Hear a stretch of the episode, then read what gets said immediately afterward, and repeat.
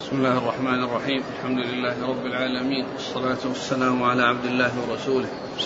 نبينا محمد وعلى آله وصحبه أجمعين. أما بعد فيقول الإمام الحافظ أبو عبد الله بن ماجه القزويني رحمه الله تعالى يقول في سننه كتاب الأحكام باب ذكر القضاة. قال حدثنا أبو بكر بن أبي شيبة. قال حدثنا معل بن منصور عن عبد الله بن جعفر عن عثمان بن محمد عن المقبري عن أبي هريرة رضي الله عنه. عن النبي صلى الله عليه وعلى آله وسلم أنه قال من جعل قاضيا بين الناس فقد ذبح بغير سكين. بسم الله الرحمن الرحيم الحمد لله رب العالمين وصلى الله وسلم وبارك على عبده ورسوله نبينا محمد وعلى آله وأصحابه أجمعين. أما بعد يقول الإمام ابن ماجه رحمه الله كتاب الأحكام. المراد بالأحكام يعني أحكام القضاة. الأحكام التي تصدر من القضاة. فهي يعني نوع من الأحكام خاصة وهي أحكام القضاة. يعني فيما يحكمون به وفيما يقضون به. هذا هو المقصود بهذا الكتاب. وليس المقصود الأحكام مطلقة الأحكام الشرعية. فإن كتب الحديث يعني كلها تتعلق بالأحكام الشرعية.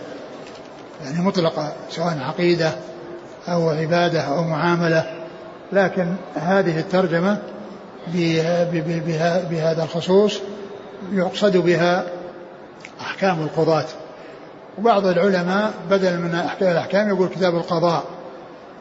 وبعضهم يقول يعني آداب القضاة. فلهم صيغ متعددة. لذكر الكتاب المشتمل على أحكام القضاة. والإمام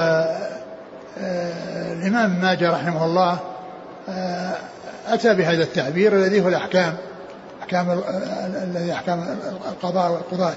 والإمام البخاري رحمه الله أيضا عبر بهذا التعبير قال كتاب الأحكام. ثم ذكر حديث باب ذكر القضاة يعني ما يتعلق بالقضاة وفي ما يتعلق بالترغيب والترهيب فيما يتعلق بالقضاة. ومعلوم أن الترغيب أنه يعني يكون في من يكون تعين عليه ولزمه فإن هذا يجب عليه حيث يتعين. وأما إذا لم يتعين فإن ذلك على الكفاية. وإذا قام به من يكفي لا يتعين على على كل أحد. لكن من تعين عليه لزمه. من تعين عليه لزمه. ومن لم يتعين عليه فالأمر في ذلك سعة. أو فهو في سعة. و ثم ذكر هذا الحديث عن أبي هريرة. نعم. عن النبي, النبي صلى الله عليه وسلم قال من من من ولي القضاء؟ جعل من جعل قاضيا من جعل قاضيا بين الناس فقد ذبح بغير سكين. يعني من جعل قاضيا من ولي القضاء ليقضي بين الناس فقد ذبح بغير سكين. يعني المقصود ذلك أنه أشد الذبح وذلك أن ذبح السكين معروف أن فيه راحة الذبيحة وإذا ذبحت بغير سكين فإنه يكون أتعب. لها والمقصود من ذلك أنه أشد الذبح. والمقصود من هذا أن الإنسان يعني إذا إذا إذا جعل قاضيا ولم يقم بما يجب عليه فإنه يكون قد وقع في خطر عظيم. وأما من ابتلي به أو ألزم به وليس له رغبة فيه وقام بما يجب عليه من الحكم بالحق وعدم الحيف والجور فإنه مأجور ولهذا جاء في حديث سيأتي أن الحاكم إذا اجتهد فأصاب فله أجران وإن اجتهد فأخطأ فله أجر واحد يعني أنه مأجور على كل حال. ولكن هذا ذكر فيما يتعلق بالترهيب وبيان أن من لم يكن مؤديا للواجب وقائما بما يلزمه في هذا العمل أنه على خطر عظيم أنه على خطر عظيم. وقوله ذبح بغير سكين يعني أشد ذبحة يعني بيان أن أن أنه آه، عرض نفسه لأمر خطير ولكنه يسلم من ذلك إذا التزم بالعدل وحكم بالدليل وبالكتاب والسنة أو الإجماع أو بالاجتهاد يعني حيث لا دليل ولكنه لا يعدم الأجر والأجرين. إن أصاب حصل أجرين أجر الاجتهاد وأجر الإصابة وإن أخطأ فإنه يحصل أجر الاجتهاد. نعم. قال حدثنا أبو بكر بن أبي شيبة. ثقة أخرج أصحاب الكتب إلى الترمذي. عن معلى بن منصور. وهو؟ ثقة أخرج أصحاب الكتب. نعم. عن عبد الله بن جعفر. وهو؟ ليس به بأس. نعم. أخرج البخاري تعليقا ومسلم وأصحاب السنن. نعم. عن عثمان بن محمد. وهو؟ صدوق له أوهام. أخرج أصحاب السنن. نعم. عن المقبوري عن أبي هريرة. المقبري؟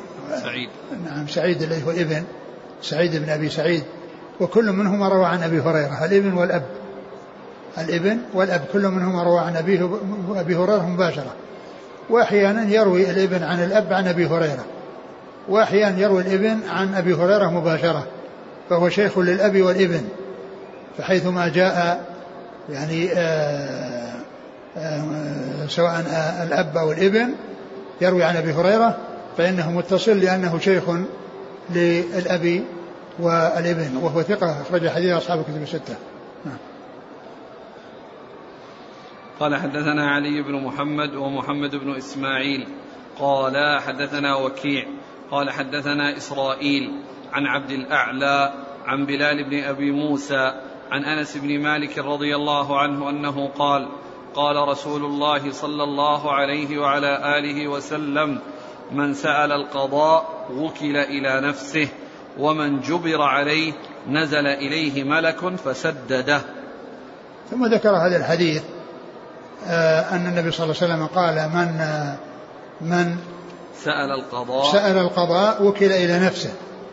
يعني من كان حريصا عليه راغبا فيه وأقدم عليه يعني رغبة وحرصا فإنه يوكل إلى نفسه.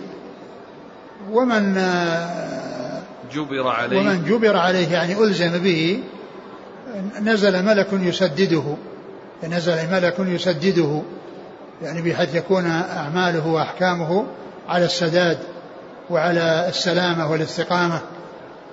والحديث في إسناده ضعف ولكن الجملة الأولى منه وهي قوله يعني آه، من سأل. القضاء يعني يدل عليها ما جاء في حديث آه، عبد الرحمن بن سمرة. يعني لا تسأل الإمارة فإنك إن سألتها يعني آه، وكلت إليها وإن أعطيتها فإنك أعنت عليها أو كما قال عليه الصلاة والسلام. يعني ففيه يعني التحذير من سؤال الإمارة وسؤال الولاية. ولكنه إذا إذا ولي فإنه يسدد ويحصل له التسديد. وإذا كان يعني برغبة منه وبحرص قد يحصل له آه، عكس آه، عكس ما ما كان يريد بأن يوكل إلى نفسه فلا يحصل له التسديد. والحديث ضعيف وكونه نزل فيه ملك يعني جاء من هذه الطريقة الضعيفة. وأما مسألة الجملة الأولى فيشهد لها ما جاء في حديث عبد الرحمن بن سمرة في صحيح مسلم. نعم. قال حدثنا علي بن محمد الطنافسي ثقة أخرج حديثه النسائي في مسند علي وابن ماجه. ومحمد بن إسماعيل. هو الأحمسي وهو ثقة صدوق. ثقة. ثقة أخرج له. الترمذي والنسائي بن نعم. ماجه. نعم. عن وكيع. وكيع بن الجراح ثقة أخرج أصحاب الكتب. عن إسرائيل. وهو ثقة أخرج أصحاب الكتب. عن عبد الأعلى. وهو الثعلبي وهو صدوق يهم أخرج أصحاب السنن. نعم. عن بلال بن أبي موسى. وهو مقبول أخرج أبو داود والترمذي وابن ماجه. نعم. عن أنس بن مالك. عن أنس بن مالك رضي الله عنه وهو أحد السبع المكثرين من حديث الرسول صلى الله عليه وسلم. يعني هذا الحديث فيه هذا المقبول وفيه أيضا عدم الاتصال لأن لأن بلال هذا يعني ليس من التابع ليس من من التابعين. وهو من الطبقة السابعة. وطبقة صغار التابعين هي الخامسة. فالسادسة والسابعة لا ليس لهم رواية عن الصحابة. على اصطلاح الحافظ بن حجر. وهذا قال إنه من السابعة. ففيه يعني انقطاع أو فيه واسطة. فيه انقطاع وفيه واسطة. ولهذا جاء في بعض الروايات ذكر رجل يعني آه، بينه وبين أنس بن مالك. فالحديث آه، كما هو معلوم يعني فيه فيه ضعف من من من وجوه من, من, من أكثر من وجه. يعني من جهة أن هذا مقبول ومن جهة الثعلبي وكونه يعني لا أخطاء وأوهام ومن جهة أن ما فيه اتصال يعني بين آه، بلال وبين أنس. لأن صغار لأن الذين يرون عن الصحابة صغار التابعين من الطبقة الخامسة. يروون عن صغار الصحابة وأنس بن مالك من صغار الصحابة. فالسادسة لا يرون عن الصحابة وهذا الحافظ الحجر ذكر أنه من السابعة. فهذا يعني إما أن يكون أن الدرجة أو الطبقة يعني فيها خطأ أو أن المقصود فيه انقطاع وقد جاء ما يفيد أن هناك واسطة بينه وبين أنس بن مالك. نعم. عند أبي عوانة عن بلال عن خيثمة البصري عن نعم. أنس نعم.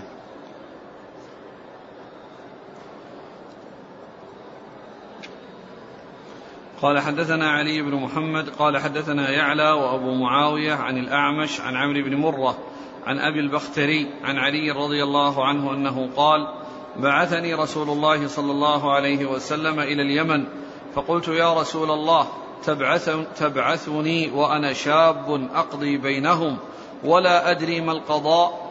قال فضرب بيده في صدري ثم قال اللهم اهد قلبه وثبت لسانه. قال فما شككت بعد في قضاء بين اثنين. ثم ذكر حديث علي رضي الله عنه أن النبي صلى الله عليه وسلم بعثه إلى اليمن قاضيا. فقال تبعثني تبعثني وأنا شاب أقضي بينهم ولا أدري ما القضاء. ولا أدري ما القضاء. قوله لا أدري ما القضاء يعني لا يعني ذلك أن عنده ليس عنده علم. ولكن يعني ذلك أنه ما عنده تجربة. يعني ما عنده تجربة. لأول مرة يقوم بهذا العمل. فيعني هذا هو الذي آه، نفاه علي رضي الله عنه. أو أنه قال إني لا أدري ما القضاء. يعني يعني ما ما حصل منه معالجته و يعني القيام به وتجربته هذا هو الذي نفاه. وإلا فالرسول صلى الله عليه وسلم يعني اختاره لذلك وهو عنده علم رضي الله عنه ولكن الشيء الذي نفاه يعني التجربة وأنه لم يكن مجربا أو لم يسبق له أن تولى القضاء. فعند ذلك قال ما قال رضي الله عنه وأرضاه. فالنبي صلى الله عليه وسلم ضرب في صدره وقال اللهم اهد قلبه وسدد لسانه. اللهم اهد قلبه وسدد لسانه. قال فما شككت في قضاء. نعم فما نعم. شككت بعد نعم. في قضاء بين اثنين. نعم. قال حدثنا علي بن محمد عن يعلى يعلى بن عبيد الطنافسي. نعم. ثقة أخرج أصحاب الكتب. نعم. وأبو معاوية. محمد بن خازم الضرير ثقة أخرج أصحاب الكتب. عن الأعمش. سليمان بن مهران ثقة أخرج أصحاب الكتب. عن عمرو بن مرة. وهو ثقة أخرج أصحاب الكتب. عن أبي البختري. وهو سعيد بن فيروز. سعيد بن فيروز ثقة أخرج أصحاب الكتب. نعم. عن علي بن أبي طالب. علي رضي الله عنه وفيه انقطاع بين البختري بين أبي البختري أبو البختري وعلي رضي الله عنه بينهم فيه انقطاع.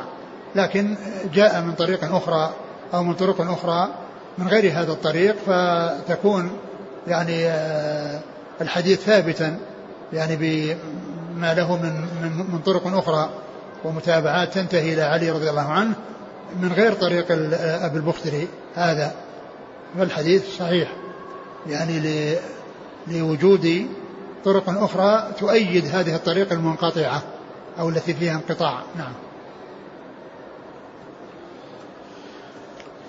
يقول السائل في بلادنا لا يوجد تحكيم الشريعة في المحاكم ويوجد بين الناس خصومات كثيرة.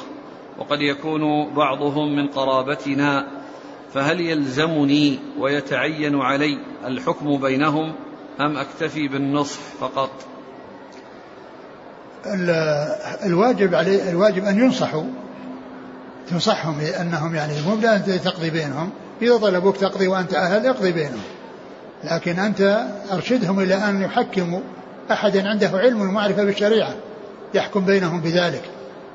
أما كونك أنت يعني تعرض عليهم يعني أنت ينصحهم بأن يتحاكموا إلى من يحكم بالشرع وإن طلبوا منك وأنت أهل لذلك افعل.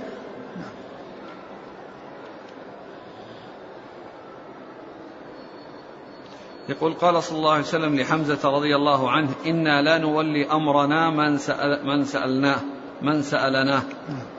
هل في هذا الحديث دلالة على عدم جواز دراسة القضاء؟ وهدف ذلك أن الدارس ما يدل لأن لأن يعني كما هو معلوم القضاء لا بد منه. لا بد للقضاء لا بد للناس من من قضاة. وإذا كان أن أن أن أن, أن الوصول إلى من يتولى القضاء يعني يكون بالدراسات ويكون بالتدريس فإن ذلك لا بأس به لأن الناس لا بد لهم من قضاء. لا بد لهم من قضاء يعني إذا إذا بقي الناس بدون علماء في الشريعة يقضون بينهم يتقاضون إلى أي شيء. فكون الإنسان هذا على حسب نية الإنسان. هذا على حسب نية الإنسان. فإذا كان أنه درس يعني القضاء ليحصل علم ويكون عنده معرفة بالقضاء وقد يتولى القضاء وقد لا يتولى. ولكنه إذا تولاه فإنه لا بأس بذلك. يعني حيث يعني لا يوجد يعني من يقوم مقامه لأن قلنا أنه لا بد من, من, من وجود القضاة. ومن تعين عليه القضاء آه قام به سواء كان درس القضاء أو ما درس. نعم.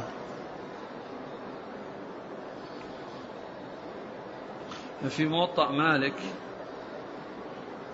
آه، عن سعيد بن المسيب رضي الله عنه أن مسلما ويهوديا اختصما إلى عمر رضي الله عنه فرأى الحق لليهودي فقضى له عمر به فقال له اليهودي والله لقد قضيت بالحق. فضربه عمر بالدرة وقال وما يدريك؟ فقال اليهودي والله إنا نجد في التوراة ليس قاض يقضي بالحق إلا كان عن يمينه ملك. وعن شماله ملك يسددانه ويوفقانه للحق ما دام مع الحق. فإذا ترك الحق عرجا وتركاه رواه الإمام مالك في الموطأ وقال الشيخ الألباني صحيح موقوف. ترغيب أقول مثل هذا لا يقال بالرأي. يعني كونه يصير فيه كونه يسدد يعني ملكان يعني هذا لا يقال بالرأي. هذا له حكم الرفع إذا ثبت. نعم. قال رحمه الله تعالى باب التغليظ في الحيف والرشوة.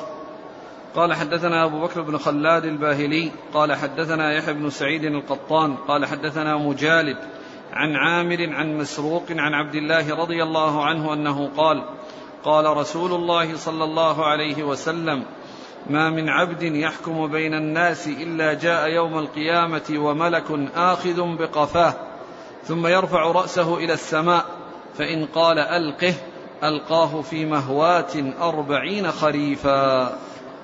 ثم ذكر آه، التغليظ في الحيف والرشوة. في الحيف يعني الجور.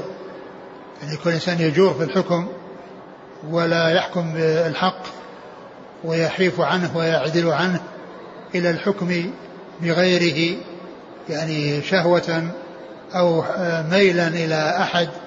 لقرابة أو لصداقة أو غير ذلك فذلك أمر خطير لأنه عدول عن الحق عن الحكم بالحق إلى الحكم بغيره.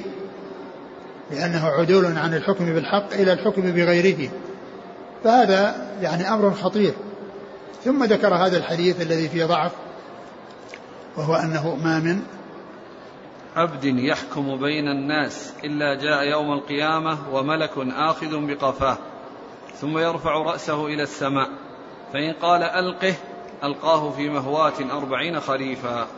يعني هذا كأن المقصود منه أنه, أنه يعني حكم بغير الحق وأنه قد حاف وأن عقوبته أنه يلقى يعني آه، في النار وأنه آه، آه، يحصل العقوبة على ذلك لكونه لم يحكم بالحق. و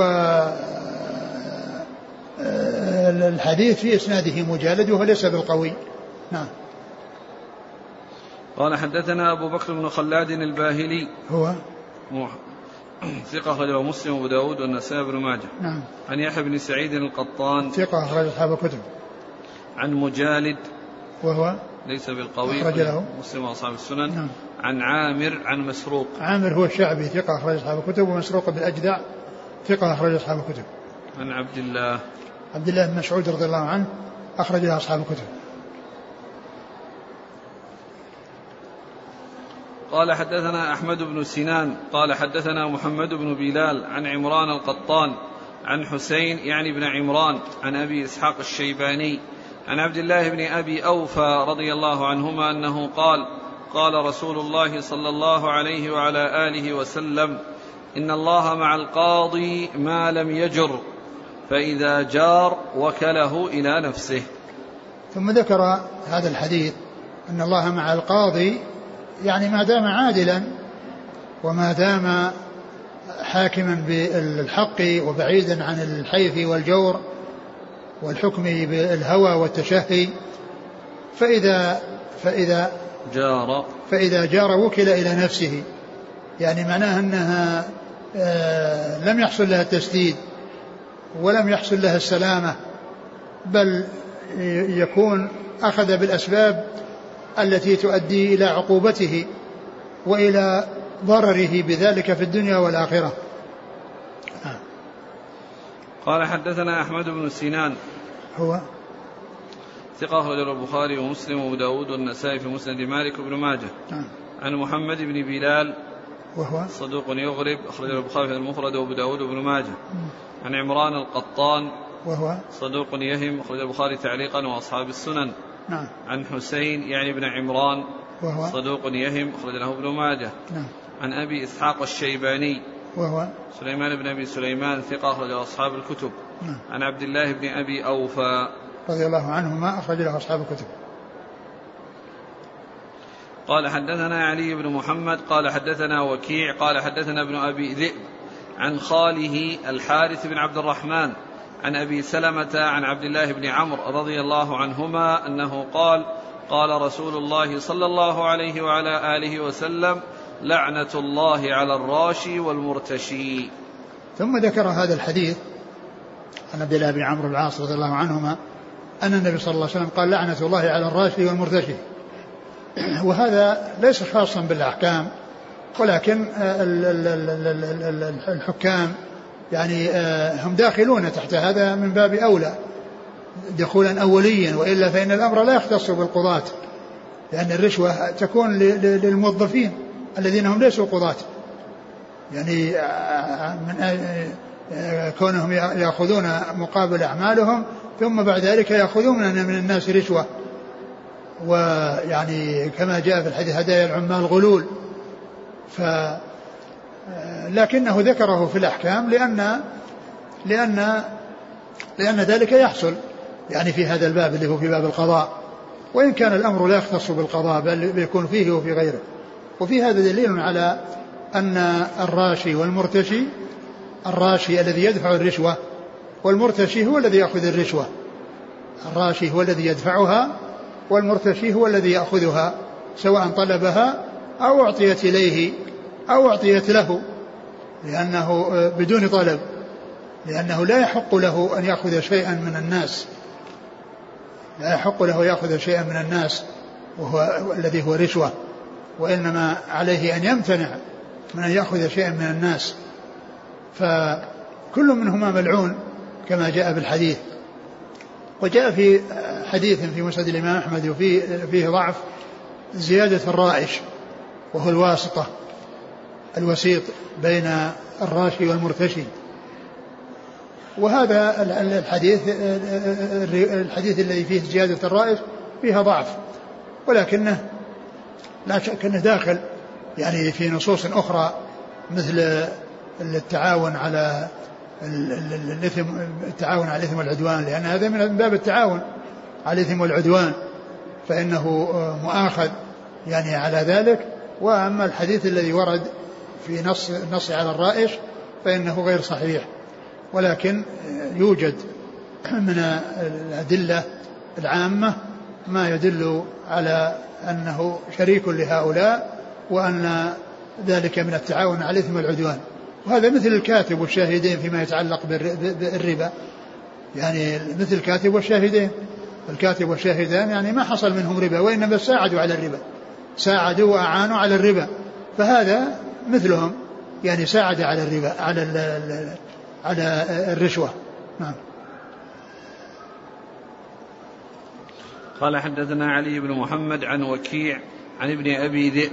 هو محمد بن عبد الرحمن ثقة أخرج أصحاب الكتب.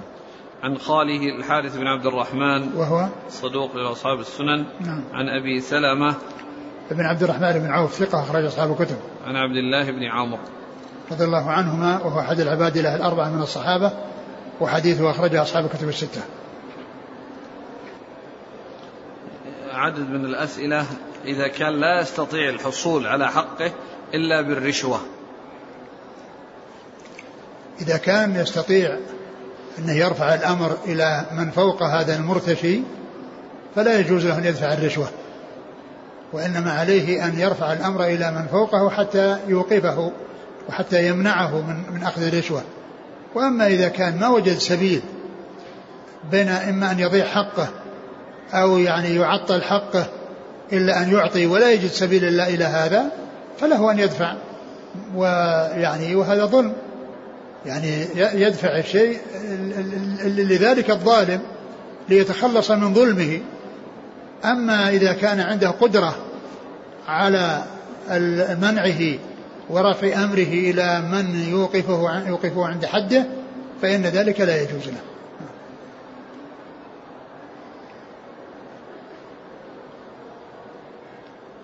يقول من كان قاضيا بين الناس في بلد يحكم بغير ما أنزل الله فهل تنطبق عليه هذه الأحاديث؟ الذي يحكم بغير ما أنزل الله هذا أقول هذا يعني بعيدا عن الحق والهدى. يعني الأحاديث يعني هي يعني جاءت في من يجور أو من يعني يحصل منه يعني حيف وخروج عن الحق مع معرفته به. وأما ذاك ما عنده اتجاه إلى الحق ولا عنده إقبال على أن يحكم بالحق. وإنما أقدم على أنه يحكم بغير ما أنزل الله. هذا لا يجوز له أن يكون قاضيا. لا يجوز له أن يكون قاضيا. ما العمل في البلدان التي محاكمها تحكم بالقوانين الوضعية في أغلب القضايا والمرافعات؟ إلى من يتجه المسلمون؟ يتجهون إلى أن أنهم يحكمون بينهم من يرتضونه في الحكم أو يصطلحون فيما بينهم. يتصالحون ويتفقون يعني بينهم على صلح ولا يتحاكمون إلى غير ما أنزل الله أو يعني يحكمون من آه، يعني يرون فيه الأهلية لأن يحكم بينهم. ولا يرفع الإنسان الدعوة إلى جهة تحكم بغير ما أنزل الله. لكنه إذا ألزم يعني إذا كان مدعى عليه وأتي به قهرا فإنه يبدي ما عنده. أما كونه يتقدم أو يرفع إلى التحاكم بغير ما أنزل الله ليس له ذلك.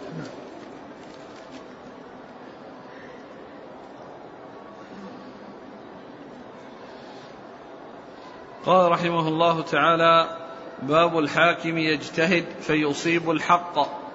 قال حدثنا هشام بن عمار قال حدثنا عبد العزيز بن محمد الدراوردي قال حدثنا يزيد بن عبد الله بن الهاد عن محمد بن إبراهيم التيمي عن بسر بن سعيد عن أبي قيس مولى عمرو بن العاص عن عمرو بن العاص رضي الله عنه أنه سمع رسول الله صلى الله عليه وعلى آله وسلم يقول إذا حكم الحاكم فاجتهد فأصاب فله أجران وإذا حكم فاجتهد فأخطأ فله أجر. قال يزيد فحدثت به أبا بكر أبا بكر بن عمرو بن حزم فقال هكذا حدثنيه أبو سلمة عن أبي هريرة. ثم ذكر باب الحاكم يحكم. يجتهد فيصيب الحق. باب الحاكم يجتهد فيصيب الحق. ثم أورد حديث عمرو بن العاص رضي الله عنه. إذا حكم الحاكم فاجتهد. المقصود إذا حكم يعني أراد الحكم لأن الاجتهاد يسبق الحكم. الاجتهاد يسبق الحكم والحكم نتيجة للاجتهاد. فيما مظنته الاجتهاد أو فيما طريقه الاجتهاد. ومن المعلوم أن الاجتهاد إذا كان هناك نص فلا اجتهاد مع النص وإنما الإنسان يحكم بالنص. وأما إذا لم يكن هناك نص وخفيت الأدلة أو خفي الاستدلال واجتهد وحكم باجتهاده مع تحريه الوصول إلى الحق ولم يكن هناك نص واضح جلي يعني يعول عليه واجتهد فهو إما أن يصيب وإما أن يخطئ. لكنه إن أصاب حصل أجرين أجرا على اجتهاده وتعبه وبذله الوسع للوصول إلى الحق وأجرا على إصابته. وإن لم يحصل الإصابة فإنه يحصل الأجر على الاجتهاد. وهذا الحديث يبين أن الحكم يعني يكون واحدا ومن الناس من يصيبه ومنهم من يخطئه من الحكام. ولهذا لا يقال كل مجتهد مصيب كل مجتهد مصيب أبدا. لو كان كل مجتهد مصيب ما كان هناك وجه لهذا التوزيع والتفريق بين كل إنسان يصيب ويخطئ. لأن الرسول صلى الله عليه وسلم قسم المجتهدين إلى قسمين ما هم قسم واحد. فليس كل مجتهد مصيب. نعم يمكن أن يقال كل مجتهد مصيب حق أجره لكن ليس كل مجتهد مصيب حقا. لأن الرسول صلى الله عليه وسلم قال أصاب وأخطأ. إذا فيه فيه فيه إصابة وفيه خطأ.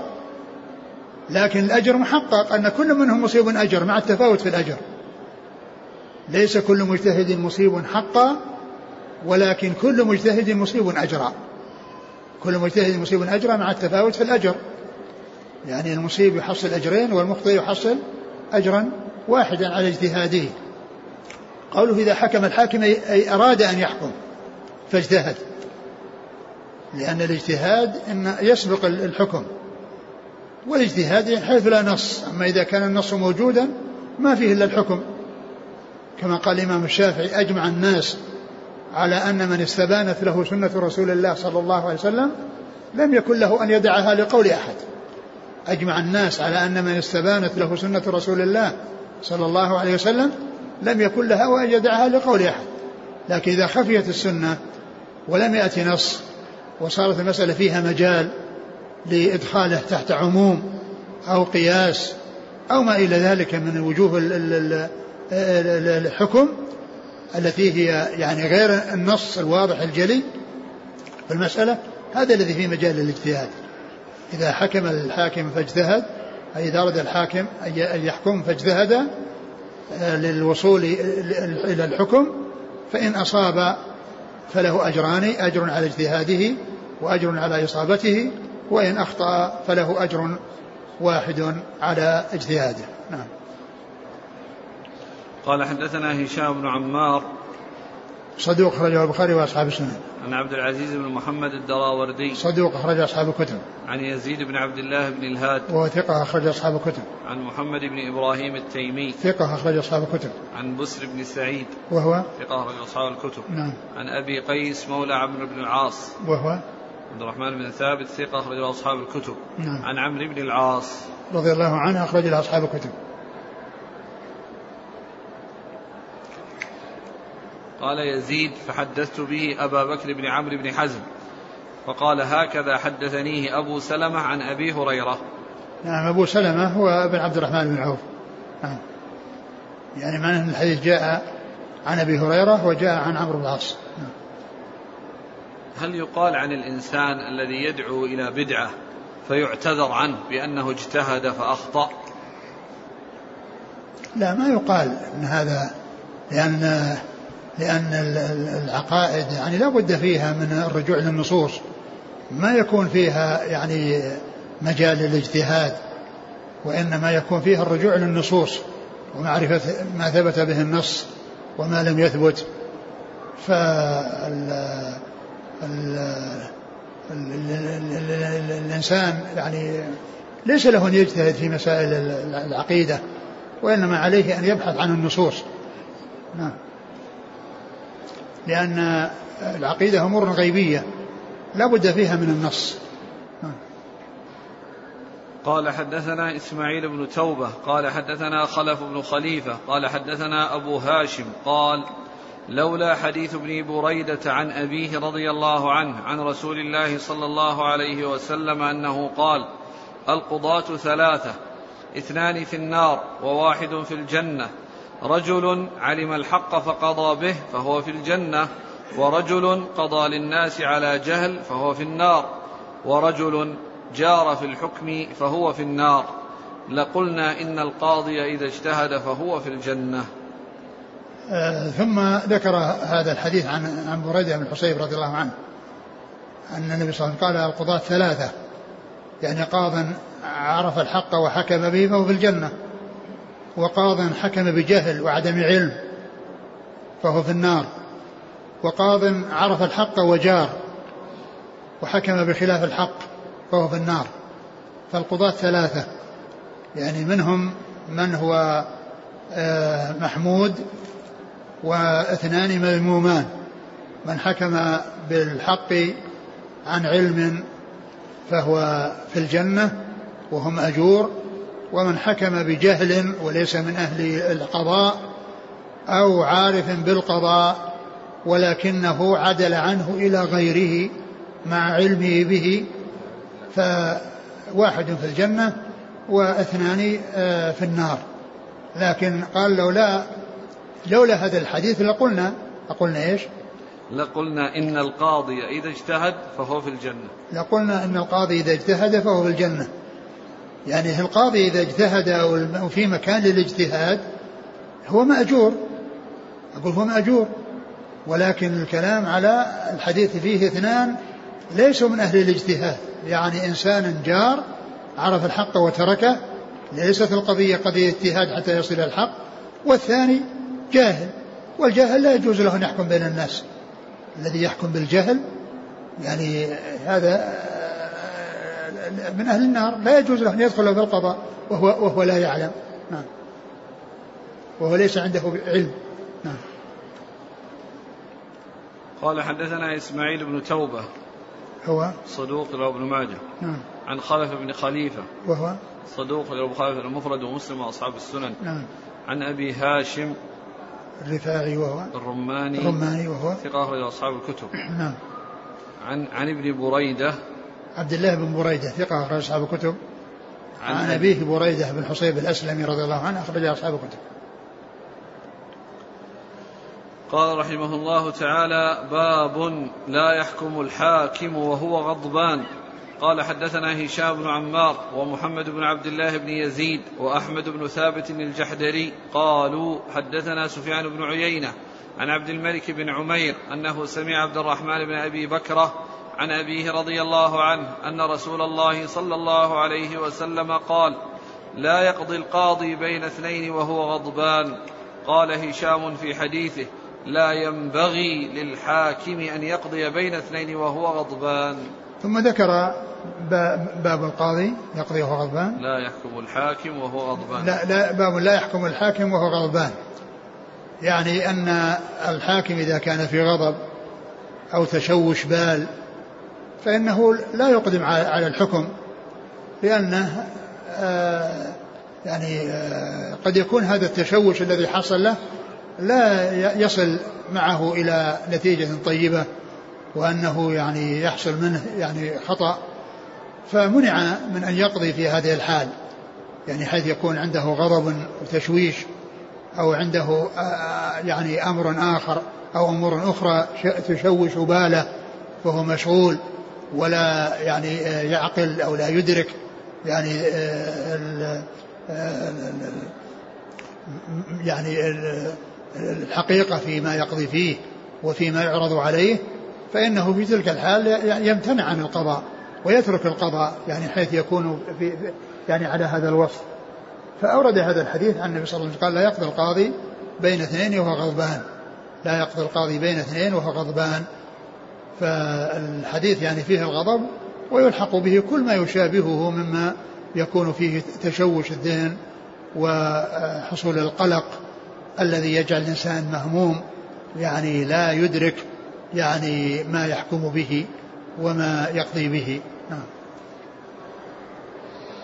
قال حدثنا هشام بن عمار ومحمد بن عبد الله بن يزيد. هو المقري وهو أبوه المقري وهو ثقة رجل النسائي بن ماجه. نعم. وأحمد بن ثابت الجحدري. هو؟ صدوق رجل ابن ماجه. نعم. عن سفيان بن عيينة. ثقة أخرج أصحاب الكتب. عن عبد الملك بن عمير. وهو؟ ثقة رجل أصحاب الكتب. نعم. عن عبد الرحمن بن أبي بكرة. ثقة أخرج له. أصحاب الكتب. نعم. عن أبيه أبو بكر رضي الله عنه أخرج أصحاب الكتب. أبو بكر النفيع بن الحارث رضي الله عنه أخرج له أصحاب الكتب. قال رحمه الله تعالى باب قضية الحاكم لا تحل حراما ولا تحرم حلالا. قال حدثنا أبو بكر بن أبي شيبة قال حدثنا وكيع قال حدثنا هشام بن عروة عن أبيه عن زينب بنت أم سلمة عن أم سلمة رضي الله عنهما قالت قال رسول الله صلى الله عليه وسلم إنكم تختصمون إلي وإنما أنا بشر ولعل بعضكم أن يكون ألحن بحجته من بعض وإنما أقضي لكم على نحو مما أسمع منكم. فمن قضيت له من حق أخيه شيئا فلا ياخذ فإنما أقطع له قطعة من النار يأتي بها يوم القيامة. ثم ذكر هذه الترجمة باب قضية الحاكم لا تحل حراما ولا يعني تحل. قضية الحاكم يعني حكم الحاكم. يعني كون الحاكم يقضي في مسألة بأن يقول الحق لفلان وليس لفلان ويثبت حقا لفلان. إذا كان هذا الإنسان الذي حكم له يعلم بأنه مبطل وذلك بأن يكون أتى بشهود الزور والقاضي حكم بهؤلاء الشهود لا يعرف الحقيقة لأنه لا يعلم الغيب. فحكم القاضي لا يحل الحرام لأن مال مال المسلم أو مال الغير هو حرام على الإنسان. فإذا توصل إليه بشهادة زور أو بشهود زور معناه أنه وصل إليه وهو غير محق. وحكم الحاكم لا يحل ما حرم الله. يعني إذا كان الإنسان يعرف من نفسه أنه آه أخذ بأسباب توصله إلى الحكم إلى أن يحكم له وهي يعني باطلة وغير صحيحة ويعلم من نفسه أنه يعني آه، غير محق ولكنه توصل إلى الحق أن الحق له وليس لخصمه آه، بشهادة زور أو بقوة في الحجة وقوة في الخصومة وخصمه يعني يكون ما عنده القدرة فلا يعني ذلك أن الحق إذا وصل إليه بحكم الحاكم أنه يستحله. والرسول عليه الصلاة والسلام قال في هذا الحديث إنكم تختصمون إلي. ولعل بعضكم أن يكون ألحم بحجته يعني عنده قوة في, في, في التعبير وقوة في الخصومة وخصمه يكون بخلاف ذلك. فمن قضيت له بشيء من حق أخيه فإنما أقطع له قطعة من نار. فإن شاء فليأخذها. لا هذا لا نعم. فإنما اقترب قطع من النار يأتي بها يوم القيامة. يأتي بها يوم القيامة. يعني معناه أن أن الإنسان يأتي بالشيء الذي لا يعني لا يستحقه. يعني يأتي وهو يحمله على رقبته مثل ما جاء في الحديث من اقتطع شبرا من الأرض طوقه من سبع أراضين. وكذلك الإنسان عندما يحصل من غلول يأتي يعني بقرة لها خوار أو شاة تيعر أو بعير له رغاء يأتي به يوم القيامة. يعني يأتي بنفس الشيء الذي آه، أخذه بغير حق. ليكون ذلك فضيحة له وعلامة على يعني آه، آه، خزيه يعني بين الناس. وأنه مبطل فيما توصل إليه في الدنيا. فمن قضيت له فمن قضيت له من حق أخيه شيئا فلا يأخذه. فإنما أقطع له قطعة من النار. يعني إذا كان يعرف أنه غير محق ولكن توصل إليه بقوة الحجاج وبشهود الزور الذين يعني حكم بهم القاضي وهو لا يعلم أنهم شهداء زور فإن حكم الحاكم لا يحل ما حرم الله بل على الإنسان أن يترك هذا الشيء الذي حكم له به إذا كان يعرف أنه غير محق فيه. إذا كان يعرف أنه غير محق فيه. والنبي صلى الله عليه وسلم قال إنما أنا بشر. يعني لا يعلم الغيب. يعني لا يعلم من الغيب إلا ما طلعه الله عليه. وإنما يحكم على ما يدلي به الخصوم من الحجج. وهو لا يعلم من هو محق ممن هو مبطل. ولو كان النبي صلى الله عليه وسلم يعلم الغيب في هذا إذا جاء الناس إليه يعني يقول أنت محق وأنت مبطل لو كان لو كان الرسول صلى الله عليه وسلم يعلم الغيب ولكنه لا يعلم الغيب إلا ما طلعه الله عليه. والخصوم يتخاصمون إليه وكل يدلي بما عنده وهو يحكم بما يعني على حسب ما يدلى يعني به إليه من الحجج. فحكمه لا يغير الشيء من كونه حراما إلى أن يكون حلالا. الحرام حرام ولو حكم به القاضي إذا كان يعرف أن المحكوم يعرف المحكوم له أنه غير محق هو حرام إنكم تختصمون إلي وإنما أنا بشر نعم. ولعل بعضكم أن يكون ألحن بحجته من بعض نعم. وإنما أقضي لكم على نحو مما أسمع منكم نعم.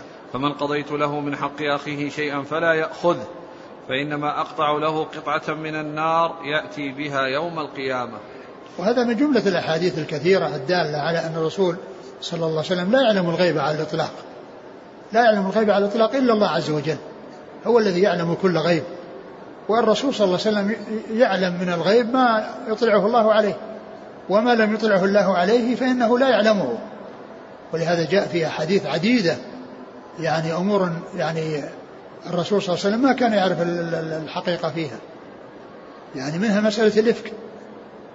قضية الإفك الرسول صلى الله عليه وسلم لما رميت عائشة رضي الله عنها بما رميت به الرسول صلى الله عليه وسلم ما كان يعلم يعني الحقيقة.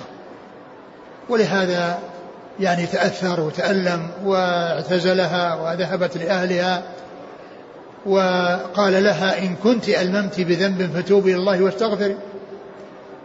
لو كان النبي صلى الله عليه وسلم يعلم الغيب بالإطلاق من أول ما جاء وقال خلاص أنا أعلم الغيب هذا مو صحيح. لكنه ما يعلم من الغيب إلا ما طلعه الله عليه. ولهذا نزلت يعني براءتها من عند الله عز وجل. ف وقد تركها مدة. يعني وهو قد هجرها. ولما برأها الله عز وجل علم علم براءتها بوحي الله عز وجل إليه بالآيات التي تتلى في سورة النور. آه، وكذلك قصة العقد الذي فقدته عائشة والناس كانوا جلسوا في انتظاره وتأثر أبو بكر من هذا الجلوس بسببها وجعل الناس يبحثون عن العقد ثم أصبحوا وليس عندهم ماء فنزلت آية التيمم. ولما يئسوا من من الوصول إليه ثم أثاروا الإبل لينطلقوا وإذا العقد تحت تحت البعير تحت بعير عائشة. الرسول صلى الله عليه وسلم لو كان يعلم الغيب من أول وهلة على الإطلاق من حين ما جاء قال شوفوا تحت تحت البعير. أخرجوه من تحت البعير ونمشي. وإنما ترك جعل الناس يبحثون ولا يعلم أين العقد. فالعلم فعلم الغيب على الإطلاق لا يكون لله عز وجل. قل لا يعلم من في السماوات الغيب إلا الله. والله عز وجل أمر نبيه بأنه يقول إنه لا يعلم الغيب. قل لا أقول لكم عندي خزائن الله ولا أعلم الغيب. وقال قل لا أملك لنفسي نفعا ولا ضرا إلا ما شاء الله. ولو كنت أعلم الغيب لاستكثرت من الخير.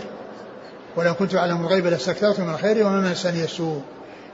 وهذا ليس نقصا في حقه صلى الله عليه وسلم. يعني آه الله أطلع على ما شاء من الغيوب ولم يطلعه على كل غيب.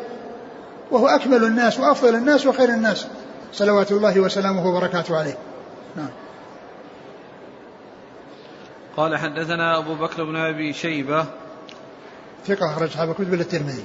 عن وكيع عن هشام بن عروة عن أبيه. هشام بن عروة ثقة أخرج أصحاب الكتب وعروة بن الزبير ثقة فقيه أخرج أصحاب الكتب. عن زينب بنت أم سلمة ربيبة النبي صلى الله عليه وسلم أخرجها أصحاب الكتب. عن أمها. أم سلمة هند بنت أبي أمية رضي الله عنها أخرجها أصحاب الكتب. قال حدثنا أبو بكر بن أبي شيبة قال حدثنا محمد بن بشر قال حدثنا محمد بن عمرو عن أبي سلمة بن عبد الرحمن عن أبي هريرة رضي الله عنه أنه قال قال رسول الله صلى الله عليه وسلم إنما أنا بشر ولعل بعضكم أن يكون ألحن بحجته من بعض. فمن قطعت له من حق أخيه قطعة فإنما أقطع له قطعة من النار. ثم ذكر حديث أبي هريرة وهو مثل حديث أم سلمة المتقدم. نعم. قال حدثنا أبو بكر بن أبي شيبة عن محمد بن بشر. ثقة اخرج أصحاب الكتب. عن محمد بن عمرو. صدوق اخرج أصحاب الكتب. عن أبي سلمة عن أبي هريرة. نعم.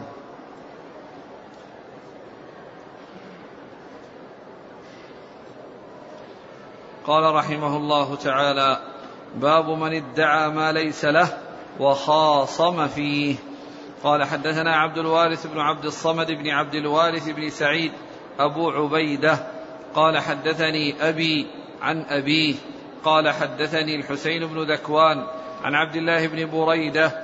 قال حدثني يحيى بن يعمر أن أبا الأسود الديلي حدثه عن أبي ذر رضي الله عنه أنه سمع رسول الله صلى الله عليه وسلم يقول من ادعى ما ليس له فليس منا وليتبوأ مقعده من النار. باب من ادعى ما ليس له وخاصم فيه. باب من ادعى ما ليس له وخاصم فيه. يعني ادعى على إنسان شيء وذلك الإنسان لم يعترف له وخاصم فيه رفع أمره إلى القاضي. رفع أمره إلى القاضي وهو مبطل بأن ادعى شيئا لا يملكه وليس من حقه وإنما هو إنما هو من حق غيره. ثم أورد هذا الحديث قال من ادعى ما ليس له فليس منا وليتبوأ مقعده من النار. وهذا التحذير من أن الإنسان يدعي شيئا لا, لا يكون له وإنما هو لغيره بحيث أنه يأتي إلى أحد من الناس ويدعي أن ذلك الذي آه، هو حق لذلك الغير أنه له هو. ثم يخاصم في ذلك. ومعلوم أن أن أن الحكم الشرعي في ذلك البينة على المدعي واليمين على المدعى عليه. البينة على المدعي وهي الشهود والمدعى عليه هو الذي آه، يحلف بأن بأنه ليس عنده حق لذلك الذي ادعى عليه. فالرسول صلى الله عليه وسلم أخبر بأن من ادعى شيئا وهو ليس له وإنما هو مبطل فليس منا يعني ليس من يعني ليس مقصود أنه ليس بمسلم وإنما بيان أنه يعني ليس من أهل آه، آه، الطريقة التي كنا عليها وهي طريقة الاستقامة والالتزام بأخذ الحق وترك غيره وليتبوى مقعده من النار يعني أنه يستحق العقوبة. من الله عز وجل وأنه يستحق العذاب بالنار إن لم يتجاوز الله عز وجل عنه. إن لم يتجاوز الله عنه. لأن كل من كان صاحب كبيرة وهو مستحق للنار فأمره إلى الله عز وجل. إن شاء عفى عنه وإن شاء عذبه وإن عذبه لا يخلده بالنار. وإنما يخرجه منها ويدخله الجنة. ولا يبقى في النار أبد الآباد إلا الكفار الذين هم أهلها ولا سبيل لهم إلى الخروج منها. نعم. قال حدثنا عبد الوارث بن عبد الصمد بن عبد الوارث. عبد الوارث ثقة أخرج أصحاب الكتب. عبد الوارث بن عبد الصمد بن الوارث. الحفيد. صدوق رجله مسلم والترمذي والنسائي بن ماجه. وأبوه عبد المجيد صدوق عبد الصمد صدوق. نعم. أخرج له. أصحاب الكتب. هو جده عبد الوارث بن سعيد العنبري ثقة أخرج أصحاب الكتب. عن الحسين بن ذكوان. وهو ثقة أخرج أصحاب الكتب. عن عبد الله بن بريدة عن يحيى بن يعمر. يحيى بن عمر ثقة أخرج له. أصحاب الكتب. نعم. عن أبي الأسود الديني وهو ثقة أخرج له. أصحاب الكتب. نعم. عن أبي ذر. جندب بن جنادة رضي الله عنه أخرج له أصحاب الكتب. قال حدثنا محمد بن ثعلبة بن سواء. قال حدثني عمي محمد بن سواء عن حسين المعلم عن مطر الوراق عن نافع عن ابن عمر رضي الله عنهما أنه قال قال رسول الله صلى الله عليه وسلم من أعان على خصومة بظلم أو يعين على ظلم لم يزل في سخط الله حتى ينزع. ثم ذكر يعني هذا الحديث في بيان خطورة من يعين على الظلم ومن يتعاون على الإثم والعدوان وأن من أعان على خصومة أعان على خصومة بظلم. بظلم يعني هو غير محق. لم يزل أو, أو يعين على ظلم. أعد. من أعان على خصومة بظلم. نعم. أو يعين على ظلم. نعم. يعني يعني الثاني أعم من الأول. أعان على خصومة يعني في, في ظلم والمعان ظالم والمعان ظالم وكذلك أيضا أن يعين على ظلم. ف فل لم يزل في سخط الله حتى ينزع. لم يزل في سخط الله يعني الله ساخط عليه وحتى يترك يعني هذا الذي استحق به ذلك السخط. نعم. قال حدثنا محمد بن ثعلبة بن سواء هو؟ صدوق ابن ماجه. نعم. عن عمه محمد بن سواء وهو؟ صدوق رجل أصحاب الكتب إلا أبا داود في أبا داود في الناسخ والمنسوخ. عن حسين المعلم عن مطر الوراق.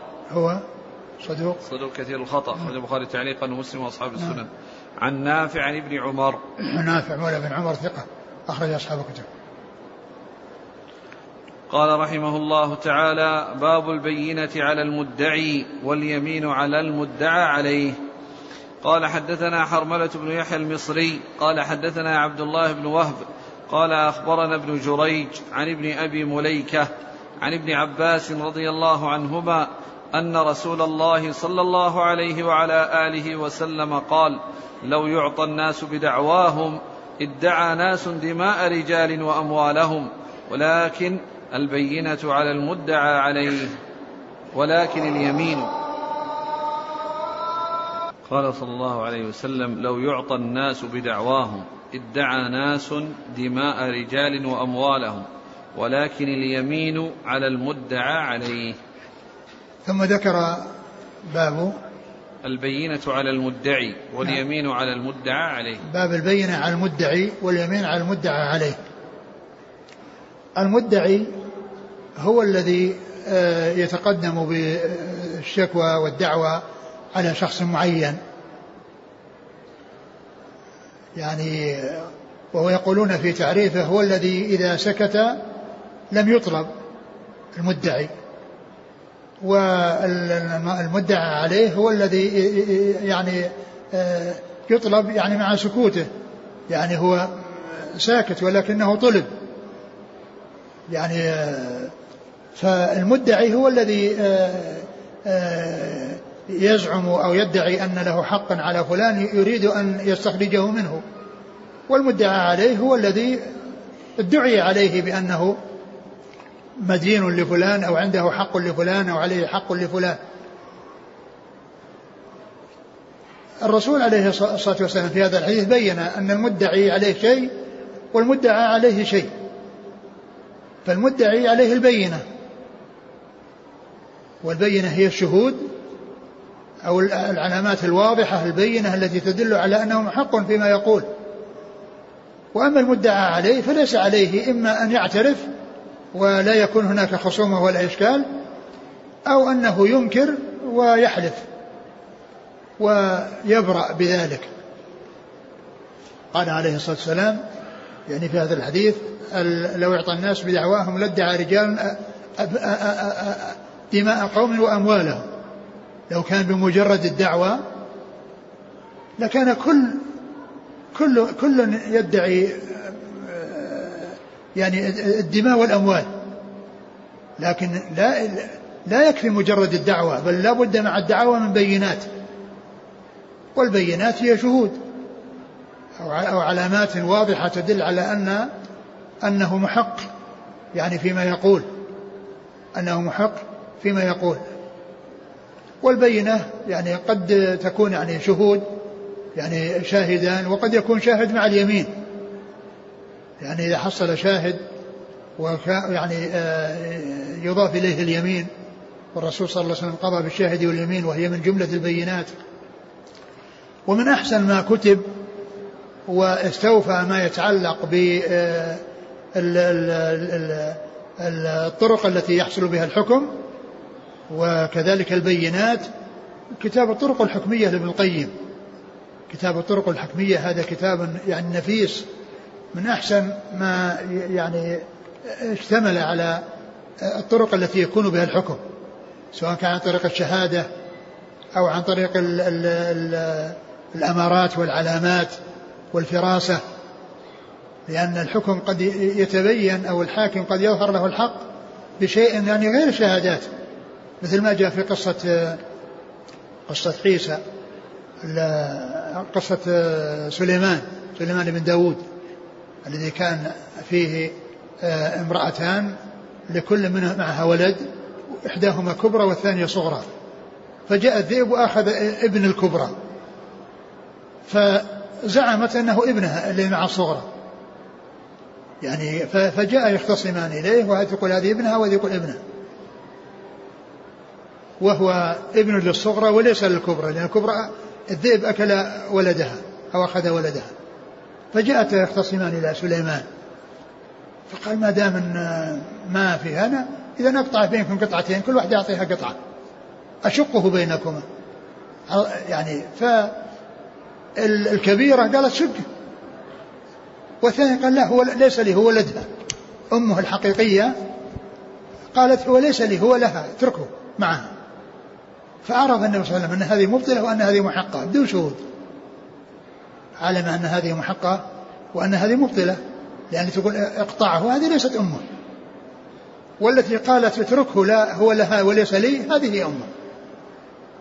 فابن القيم رحمه الله له كتاب الطرق الحكمية فيه في أوله الطرق بالفراسة والحكم بالفراسة. وهذا منها لأن هذا من حكم بالفراسة الذي حصل لسليمان بن داود عليه الصلاة والسلام استطلع بهذه الطريقة. التي قالها وفاجأهم بهذا بهذا الكلام الذي آه، كل واحدة صار لها فيه اتجاه وعرف المحقة من المبطلة. ف ومن ذلك الحكم بالشهد واليمين.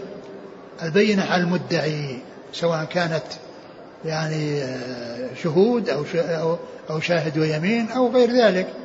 واليمين على المدعى عليه. المدعى عليه إن أقر خلاص ما يحتاج إلى بينة. ما يحتاج المدعي إلى بينة لأن الإقرار كافي من المدعى عليه. وإن أنكر ولم يأتي ببينة فإنه يحلف وتبرأ ساحته. وهنا الحديث فيه اختصار ولكن في الحديث يعني جاء فيه البينة على المدعي واليمين على المدعى عليه. نعم. قال حدثنا حرملة بن يحيى المصري هو؟ ثقة أخرجه مسلم والنسائي وابن ماجه. نعم. عن عبد الله بن وهب.